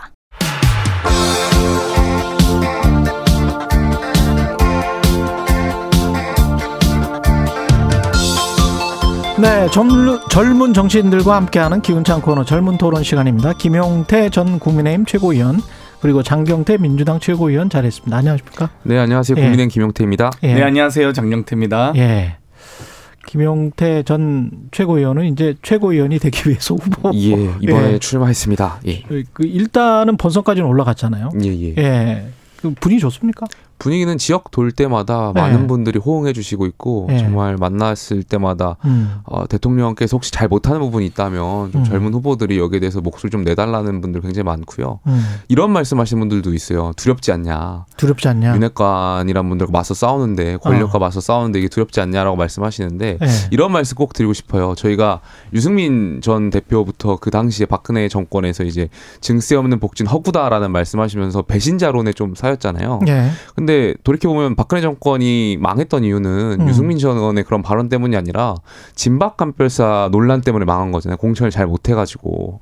그러니까 그때 유승민 전 대표 더 싸웠어야 되는데 사실 그때와 지금 환경이 달랐고 음. 그러니까 배신자가 아니다라는 것을 좀 해명하다가 이렇게 되어 왔는데 음. 이제는 그 이후로 뭐 이준석 전 대표라든지 이게 많은 젊은 사람 후보들이 뭐 나눠지면서 음. 이제는 저희한테 똑같은 논리로 이제 반윤이다 비윤이다 이제 윤핵관들이 씌우고 있는데 여기에 대해서는 더 매설차게 가열차게 저희가 이제 공격하고 윤핵관들이 결국에 대통령실이나 대통령을 위험에 빠뜨리고 있다라는 것을 국민께 당원들께 더 많이 알릴 겁니다. 근데 이 전당대회를 보면 지난번에 민주당 전당대회에 비해서 제가 좀 비교를 해서 죄송합니다만은 장경태 의원한테 젊어요 훨씬 더 예, 예. 천하람 뭐 김용태 뭐 이렇게 해서 민주당이 봤을 때는 속으로 양날의 어떤 감정이 들 것 같습니다. 좀 부럽기도 하지 않습니까? 왜냐하면 젊은 분들이 토론회나 이런 데서 치고 나가는 게 훨씬 더 좀 신선해 보이기는 하거든요. 사실은. 뭐 일단 부러울 네. 건 없고요. 왜냐하면 음, 부러울 거는 없다. 예, 국민의힘은 막 최고위원들이 나서서 당 대표를 막 탄핵시키고 이런 네. 이런 과정을 보면서 네. 야저 당은 참 뿌리와 지조가 없는 당인가라는 생각이 많이 들었고요. 네. 그리고 민주적이라고 해주십시오. 뭐 지금 당 대표 후보들이 막 네. 대통령에 대한 구애를 하고 또 대통령 실제 사실상 당무 개입을 하고 이런 모습을 보면서 음. 결국 정당은 이 대통령이 가지지 못한 외연을 확장하는 역할 또 그 속에서의 어떤 다양한 목소리들과 자정작용들이 일어나는 곳인데 네. 지금 보면은 천하용인 네 분이 뛰는 거 보면 음. 어, 네 분은 압수수색 대상이겠구나. 전당대 끝나고 이런 생각이 들 정도로. 네. 왜냐면 이준석 네. 대표는 예를 들면 음. 뭐이 사상 초유의 당 대표 탄핵 절차죠. 사실상 징- 윤리위 징계를 받더니 음. 또 공소시효 끝난 사건을 가지고 경찰을 들락날락 해야 되는 수모를 다 겪었잖아요. 네. 그러면서 아, 저 당은 여당의 대표도 물론 성역 음. 없는 수사 여사 빼고는 다 하겠지만 네. 어, 이제 네 분도 참 이 전당대 끝난 이후에 음. 소기의 성과를 얻지 못하면 네. 좀 걱정이 됩니다. 아니 이런 걱정 그리고 당내에서 뭐 두렵지 않느냐 이런 이야기도 나왔다고 하는데 예, 예. 실제로 당사자들은 어떻습니까? 그런 거를 좀 느낍니까? 저는 두렵 두렵지 않냐라는 질문 굉장히 많이 받는데 네. 네 명의 후보들과 이야기해 보면 뭐 저희가 역사의 죄인은 되지 말자. 그러니까 어. 지금 윤핵관들이 대통령을 둘러싸고 지금 당무 개입 뭐 당정 일체론을 말씀하고 계신데 음. 결과론적으로 당정일체라는 것이 애매모호한데 당무 개입에 있어서 대통령께서 공천 개입 말고는 당무 개입할 게 없거든요, 사실상. 그러니까 당정일체 당무 개입을 말씀하는 것은 결과적으로 공천권을 개입하겠다는 얘기인데 음. 윤핵관들이 경선이나 국민하고 당원들이 뽑는 이런 경선 제도로 가게 되면은 본인들이 다음번에 공천받기 어려울 거라고 생각되니까 권력의 호가호위에서 지금 공천 받으려고 당정일체로는 지금 꺼내오고 있는 것 같은데 여기에 대해서 저는 맞서 싸워야 된다고 생각하고요. 그리고 김기현 후보께서 탄핵 발언 하셨잖아요. 음. 여기에 대해서 사과하고 넘어가면 되는 건데 음. 그 탄핵 발언 두둔하려고 지금 당정 일체니 이런 말씀하시면서 윤핵관들이 두둔하고 있는 행태가 글쎄 저는 뭐랄까 참 부끄럽고 안타깝습니다. 근데 장경태 위원은 누가 될 것 같습니까? 이런 상황인데 그리고 방금 전에 사실은 이철규 의원이랑 어, 통화를 했었는데 이철규 의원은 또 전혀 다른 말씀을 하시니까 이거는 이따가 네, 좀 예, 예, 여쭤볼게요. 예. 일단 확실한 건 어찌됐건 음. 이제 여당의 경선 같은 경우는 전당대회 경우는 네. 어찌됐건 대통령과 가까울수록 좀 더 가능성과 유리합니까? 유리하긴 하죠. 네. 아무래도 예. 일단 지금 현재 룰 자체도 당원 100%이기 때문에 그렇죠. 저희도 뭐 당원이 70% 반영됩니다만 75% 어. 반영됩니다만 당원들의 바램은 본인들이 선출하고 어, 어찌- 어찌됐건 지원한 대통령의 성공을 바랄 수밖에 없죠. 뭐 음. 물론 저희 민주당원들도 뭐 실패한 대통령을 바라는 마음은 아니겠지만 좀 더 그런 부분들이 많이 작동하기 때문에 아무래도 대통령 파리하는 이유는 음. 뭐 득표에 도움이 되기 때문일 텐데요. 근데 좀 과한 것 같아요. 예를 들면 오히려 김기현 대표가 되면은 뭐 안 되면 탄핵된다. 오히려 김기현 대표가 됐을 때 대통령의 지지율이 떨어질 경우엔 당 대표가 나서서 출당 요구도 할 수 있는 거고요. 명예 당 대표라고 하지만 사실상 은 총재를 의미하거든요. 이 여러 가지 어. 공천 개입뿐만이 아닐 겁니다. 뭐 사무총장, 뭐, 뭐 여러 당직 인사에 관여하지 않다는 어, 근거가 없기 때문에 공천뿐만 아니라 인사권까지 전 개입할 가능성이 매우 높다고 보기 때문에 명예당 대표란 말로 음. 이 총재 사실상 총재의 귀환인데 어, 총재 제도에 그런 그런 부분들을 좀이 국민들을 눈 가리는 식의 발언들은 없었으면 좋겠고요. 이게 다 이- 민주당 이철규- 때문이에요. 예. 민주당이 과거에 그 문재인 예. 대통령 경선 과정에서 당정해체론 얘기하고 노무현 대통령 당정 네. 그 관련해서 발언한 거 지금 저 윤핵관들 다 그거 차용해가지고 지금 말하는 거 보면 아. 정말 기가 찹니다. 근데 저희는 그- 이 당정 일체는 예전에 아주 정말 예전에 나왔던 그 집권 여당과 당의 관계가 너무 멀어서였지 음. 지금 국민의힘은 가깝다 못해 거의 하, 이 산하기관 아니에요 지금 아니 저희 그 윤핵관 분들이 그 민주당 사례를 들고 와서 얘기하는 것도 옹호하는 것도 좀 어이가 없고요. 그렇습니다. 음. 근데 방금 저 이철기 의원은 그런 이야기를 하더라고요. 이게 가능하다. 당규에 뭐, 어, 7조인가 그렇게 나와 있어서 가능하다는 이야기인 거지. 그게 뭐 바람직하다, 바람직하지 않다. 그거는 대통령 생각도 있어야 되고, 그거에 관해서는 본인이 명확한 또 대답을 안 했어요. 예. 그러니까 이철기 의원 같은 경우는. 지금 어제 예. 아마 이철규 의원께서 음. 언론 기자 백브리핑 과정에서 이제 말씀을 하셨던 것 같은데 예. 지금 참 윤핵관이라고 하는 분들이 대통령을 정말 너덜너덜하게 만들고 있는 것 같아요. 무슨? 심평 전 변호 아 심평 변호사께서 어. 대통령 탈당 발언을 하시지 않나. 어, 김기현 후보께서는 대통령 탄핵 발언을 하시지 않나. 대통령 관심도 없고 당무 개입 안 하시겠다고 여러 차례 국민께 말씀하셨는데 배- 대통령 명예 당 대표를 얘기하고 있지 않나. 그러니까 대통령은 가만히 계신데 오히려 윤핵관들이 지금 대통령을 너덜너덜하게 만들고 있는 이 상황이 대통령 용산에서 봤을 때 얼마나 어이가 없을까. 그러니까 참이 상황도 국민들이 봤을 때 얼마나 어이가 없을까. 그러니까 저는 진짜 이번 전당대회에서 음. 당원 여러분들께서 좀 평가를 해주셔야 된다고 봐요. 누가 정말 보수 정권을 지키기 위해서 싸우고 있는지 그런 부분을 좀 전반적으로 평가해 주셨으면 좋겠습니다. 국민의힘 관련해서는 아무래도 김용태 최고위원의 이야기를 많이 들을 수밖에 없습니다. 그렇죠. 예, 민주당 이야기는 좀 이따가 하기로 하고요. 예, 그 왜냐하면 이거는 좀 팩트 확인을 다시 해야 될 것 같아요. 이철기 의원이 아까 이거 팩트 맞다. 이준석 대표가 대표일 때 당원 모집할 때 본인들 편 아닌 사람들은 제외시켰다. 통계 조작을 해서 어 세력을 불렸다. 뭐 이런 이야기를 했는데 글쎄 뭐 제가 전후 맥락을 좀 예. 들어봐야 되겠는데 무슨 음. 취지로 발언을 하셨는지 모르겠는데 음. 당원 모집했을 때뭐 예. 누구는 가입시키고 누구는 가입시키지 않았다라는 발언이었는지 예. 글쎄요 저는 근거 없는 사실인 통계 조작을 했다는 거예요? 글쎄요 제가 최고위원 했을 때는 전혀 당시에 보고받지 못했던 내용이고 어. 글쎄요 저는 어떠한 사유에서 그런 말씀하셨는지 그럼 아. 근거를 좀 말씀하셔야 될 것 같은데 그렇군요. 아니 저는 처음에 네. 이제 밖에서 들을 때는 당직자들을 줄 세우겠다 약간 이렇게 들어서 음.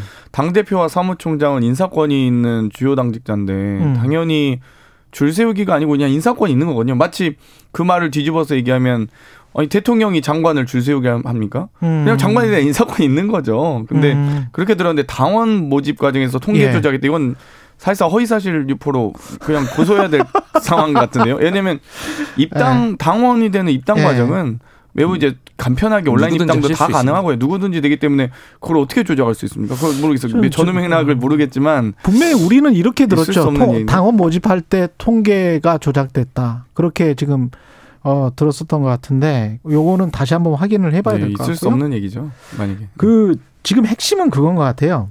이른바 친윤계 쪽, 그 당내 주류 쪽이라고 하죠. 당내 주류 쪽은 대통령 중심으로 선거를 치르 치러야 구심력이 있다.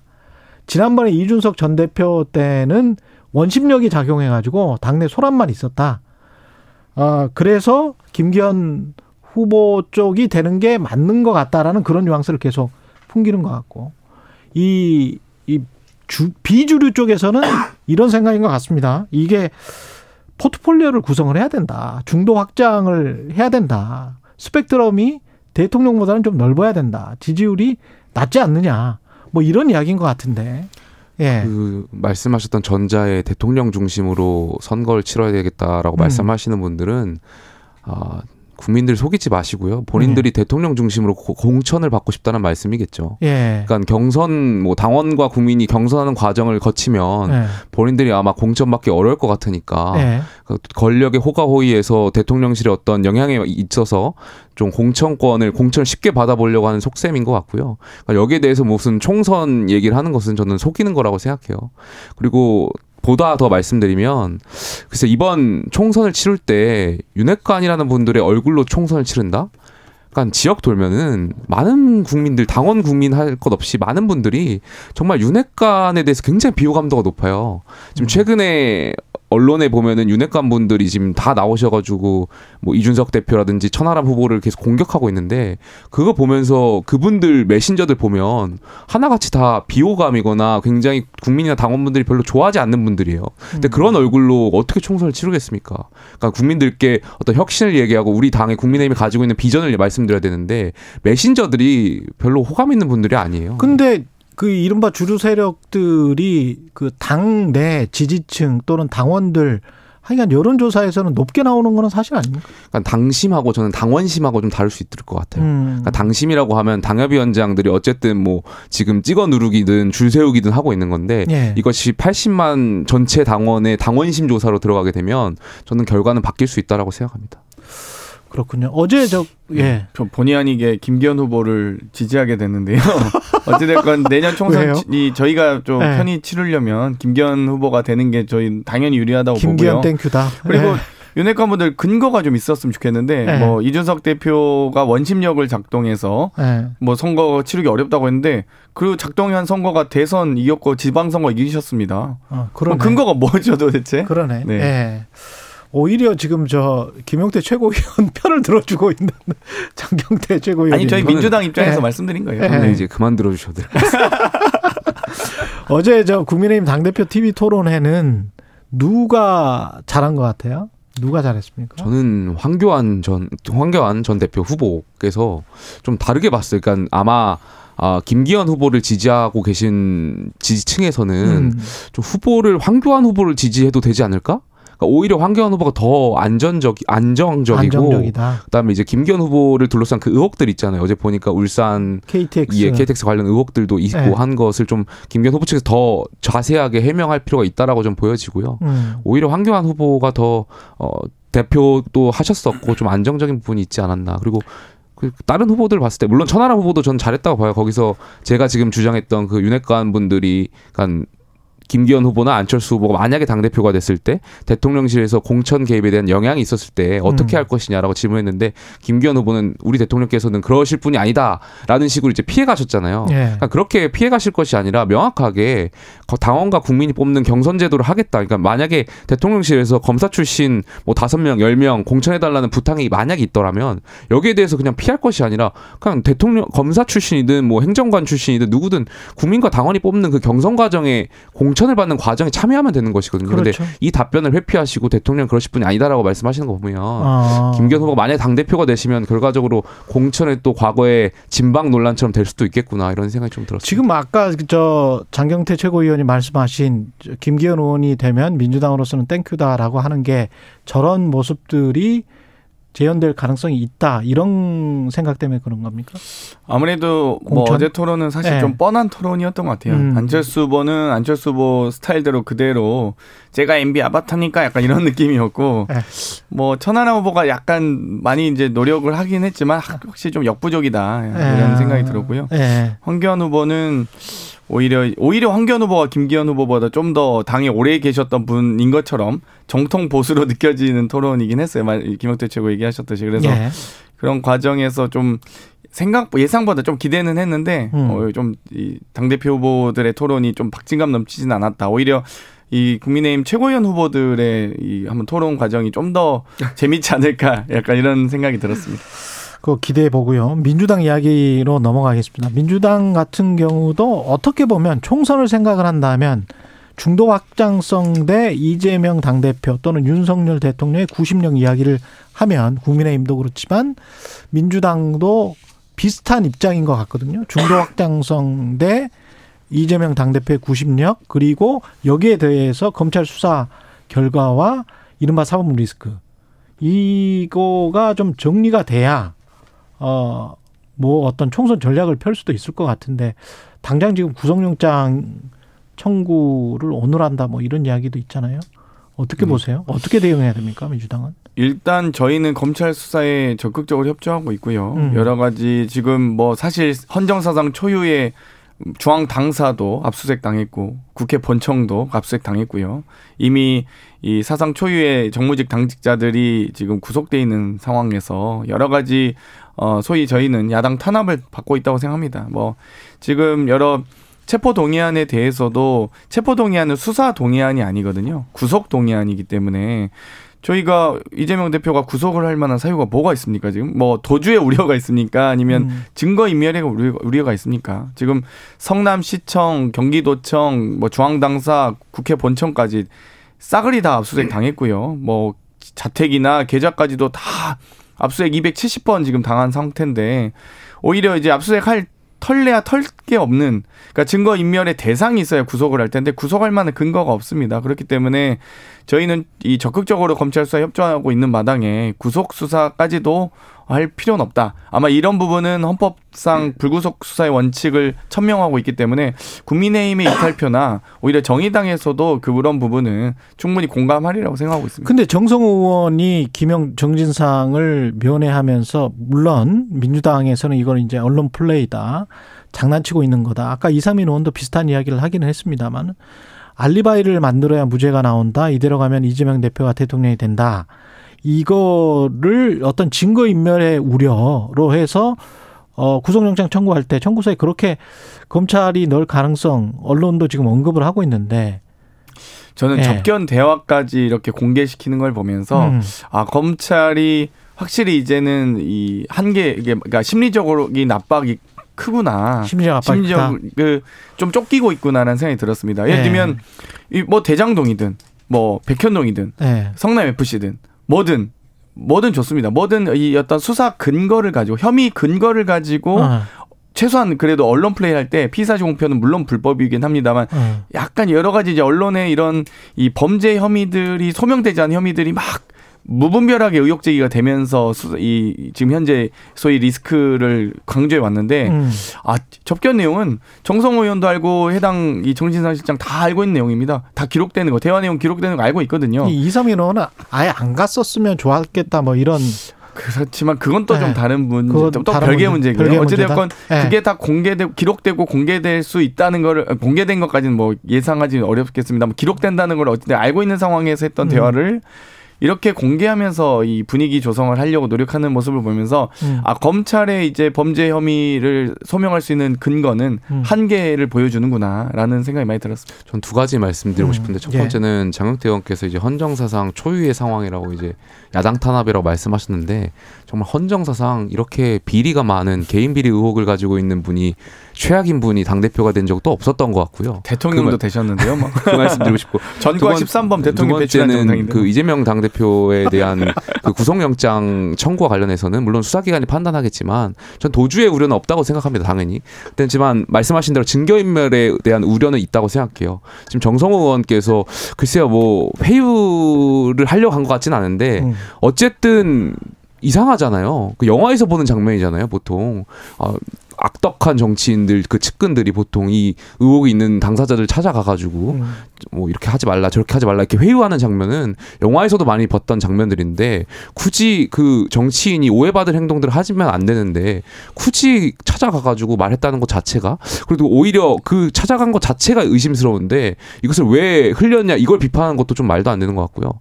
글쎄요 저는 국민들이 보셨을 때 아, 정성호 의원의 행동은 아마 어떤 회, 이- 그 말씀 이렇게 하셨잖아요. 이대로 가면 이재명 대표가 대통령이 된다.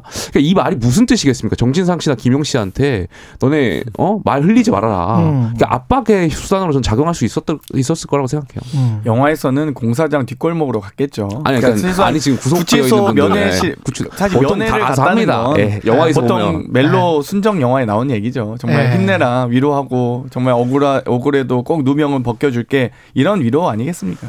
또 다른 영화 드라마 같은 이야기가 이제 김건희여서 주가 조작 의혹과 관련된 의혹인데 그 어떻게 보세요? 이거는 특검을 갈까요? 정의당이 약간 여기에 관해서는 이제 미온적이지 않습니까? 55 클럽은 네, 하자고 확실한 것은 네. 윤석열 대통령께서 후보 당시에 음. 2010년 1월부터 5월까지 4개월 동안만 뭐 일정하게 연류가 되었고 그러면서 손해 봤다 이렇게 하셨던 거는 제가 보기에는 명백히 허위 사실인 것 같아요. 이 재판부도 저는 까치밥 판결을 했다고 보는데 음. 주가 조작이 이루어졌던 다섯 번 중에서 첫 번째를 제외한 2010년 10월 이후는 대부분 다 이 공소시효가 남아있다. 소위 포괄 일제를 적용하는 판결을 내렸고요. 그 중에 앞에 다섯 번 중에 앞에 세 번이 김건희 여사와 관련된 의혹들이 있는데 첫 음. 번째를 제외하고 두 번째는 모두 다 범죄가 성립하는 것으로 판결을 했거든요. 그런데 그 이 두 바지가 뭐 7초 만에 8만 주가 막 통정거래했다든지 실제 왜 안 구매 안 하냐 빨리 사라 이런 대화 녹취라든지 김건희 엑셀 파일이라든지 모든 검찰이 주장 심지어 검찰도 이 도이치모터스 주가 조작이 이루어졌다고 주장하고 또 그 범죄 수익을 어 김건희 여사 측이 얻은 것으로 간주된다는 것까지도 다 이미 검찰이 인정하고 있고 법원도 인정한 거거든요. 그렇기 때문에 하지만 아직 한 번도 김건희 여사에 대한 소환 조사라든지 압수수색은 없었습니다. 그렇기 음. 때문에 단 한 번만 저한테 수사권 주시면 제가 진짜 열심히 잘할 자신 있는데 저한테 수사권을 주시면 네, 제가 그래서 이제 저한테 주긴 어려우실 테니까 김건희 여사 특검도 저는 김, 뭐 명칭이 중요하다 생각하지 않아요. 그러면 도이치모터스 특검 정도는 받을 수 있지 않나 이 정도 생각을 하거든요. 그러니까 저는 특검 추진 여부에 대해서는 한번 다시 고민해 볼 그러니까 뭐 기다 아니다가 아니라 음. 고민해 볼 필요가 있 는것 같은데 다시 지금 이것과 관련해서 새로운 사실들이 나왔잖아요. 그러면 네. 특검이든 수사기관이든 여기에 대해서 한번 다시 조사할 필요는 있다라고 생각되고요. 다만 민주당이 지금 계속해서 이재명 대표의 이 어떤 사법 리스크가 있는데 음. 여기에 대응해서 김건희 여사를 둘러싼 특검론을 들고 나오니까 음. 국민들이나 봤을 때는 그냥 물타기 하는 것처럼 보이는 것 같아가지고 음. 그 부분은 물타기다. 예. 뭐 일단 50억 클럽 그러면 특검, 도이치모터스 특검 이 정도까지는 받을 수 있지 않을까 이런 생각이 드는데요. 근데 대통령이 네. 거부권을 행사하면 특검도 임명을 못 하는 거 아니에요? 이 부분에 있어서는 만약에 민주당이 뭐 이렇게 무리해서 전 특검 추진할 것 같진 않은데 예. 그렇게 하더라도 대통령께서 거부권을 행사하기는 어렵지 않을까 생각됩니다. 그래요? 왜냐면 이제까지의 기조는 대통령 실은 네. 예, 거부권 행사할 것처럼 보도는 나왔었습니다. 그래도 본인 부인에 대한 수사를 거부권하는 것도 국민 정세에 맞지 않고요. 근데 또 대통령- 50억 클럽도 사실상 지금 50억 클럽의 이 아직 조사하지 못하고 있는 대상은 박영수 특검 아니겠습니까? 음. 뭐 따님 뭐 아파트부터 시작해서 여러 가지 있는데요. 최소한 이 본인과 이 검찰 카르텔, 음. 소위 50억 클럽 줄줄이 다 검사 출신들이잖아요. 그래서 네. 검찰 카르텔을 비호하거나 음. 본인의 부인을 비호하는 거부권을 행사한다? 그건 제가 보기에는 아니, 엄청난 후폭풍이 있을 그 거라고 생각합니다. 정무수석은 뭐 하고 계신지 모르겠어요. 정무수석은 여당 전당대회에 지금 와가지고 미주알 고주알 얘기하실 게 아니라 네. 지금 야당 찾아가셔가지고 여소야대 상황인데 네. 지금 야당 이렇게 특검 밀어붙이려고 하면 정무수석 가서 협상 창구 담당도 하고 해야 되는데 음. 글쎄 정무수석 지금 야당 찾아 가고 있습니까? 정무수석님이 뭐 하고 계신지 모르겠네요. 저희 민주당이 해임 건의안 두 번이나 올려도 다 무시하고 계시잖아요. 그래서 저희랑은 대화할 생각이 없으신 것 같아요. 국회와는 대화할 생각이 없는 것 같아요. 대통령은 음. 일단 기본적으로. 지금 저 최고위원이나 당 대표가 가령 천하람 그리고 어 이준석 계열이 뭐 네 명 중에 청년 최고위원 빼고 한 두 명 정도가 되면 민주당에는 혁신의 압박감이 상당히 찾아오지 않을까요? 당연하죠. 그건 당연하죠. 그쵸. 예, 네. 저희가 혁신 총선 연장입니다. 민주당. 예. 예, 그러니까 정말로 저희가 만약에 천하람 당 대표의 예. 어뭐 김용태 허은하 최고위원 당선이다 그러면 저희도 혁신을 더 강도 높게 할 수밖에 없을 것 같아요. 그렇죠. 네, 그게 당연합니다. 서로 간에 당 근데 대표 뭐 그럴 가능성이 별로- 먼저 하셔야 되는 거 아니에요? 그래서 네. 그럴 혁신 가능성이? 낮아서 제가 보기엔 김기현 대표 응원합니다. 네. 그러니까 이제 종합적으로 보면 김기현 thank you 천하람 no thank you 네, 그렇죠. 그러나 김용태는 친구니까 최고위원 한번 했으면 좋겠다. 뭐 마치 이런 거예요. 네. 저희가 이재명 대표 출마하셨을 때 이재명 thank you 했던 거랑 비슷한 근데 논리인가요? 그런 건 있어요. 이제 네. 이왕이면 국민의힘 지도부가 물론 이제 저희가 이제 대- 경쟁 관계이기 때문에 김기현 대표를 응원할 수 있지만 그래도 음. 최소한 최고위원회 구성 정도는 네. 국민의힘이 합리적 정당이 됐으면 좋겠다는 바람은 있습니다. 네. 결국 우리가 이 대통령이 조금 이, 이 협치나 이런 대화를 안. 하는 이 소위 정치보단 지배를 원하시는 분이기 때문에 음. 아, 최소한 이제 집권 여당은 여러 가지 민생 현안들도 많거든요. 예를 들면 양국관리법 관련돼서 저희가 충분히 대화를 할 수 있다고 보고요. 지금 뭐 난방 지원비, 에너지 바우처 이런 것 지금 난방비 너- 너무 노- 높기 때문에 여당이 조금만 협상력 있으면 작년에 저희가 이 예산안 협상 과정에서 주호영 원내대표께서 노력하는 모습을 저희도 봤거든요. 지도 네. 저도 지도부 회의 때 항상 그 모습 봤는데 청와대만 대통령실만 갔다 오시면 그 예산안이 다 건건이 부결되는 거예요. 그러면서 합리적 지도부가 탄생하는 것은 응원합니다. 저희도. 말씀을 잘해 주시니까 제가 나가서 선배 커피 한 잔 사겠습니다. 당원이 네. 아니니까 상관없으니까. 여기까지 듣겠습니다. 오사사님 젊은 토론 정치 코너 맞나요? 예능 아닌가요? 뭐 듣다가 너무 많이 웃었습니다. 예능 같은 정치 토론 태태 커플 많이 사랑해 주시고요. 예 여기까지 듣겠습니다. 김용태 전 국민의힘 최고위원, 장경태 민주당 최고위원이었습니다. 고맙습니다. 네, 감사합니다. 감사합니다. 예. 2월 16일 목요일 오늘 은 여기까지 마치고요. 잠시 후에 최경련의 이슈 오도독 있습니다. 오늘은 정봉주 전 의원 나오네요. 민주당 교육연수원장 준비하고 있고요. 저는 KBS 최경련 기자였습니다. 내일 아침 7시 10분에 다시 돌아오겠습니다. 좀 이따가 9시 10분에 예, 이슈 오도독 여기서 얼굴 또 뵙겠습니다. 고맙습니다.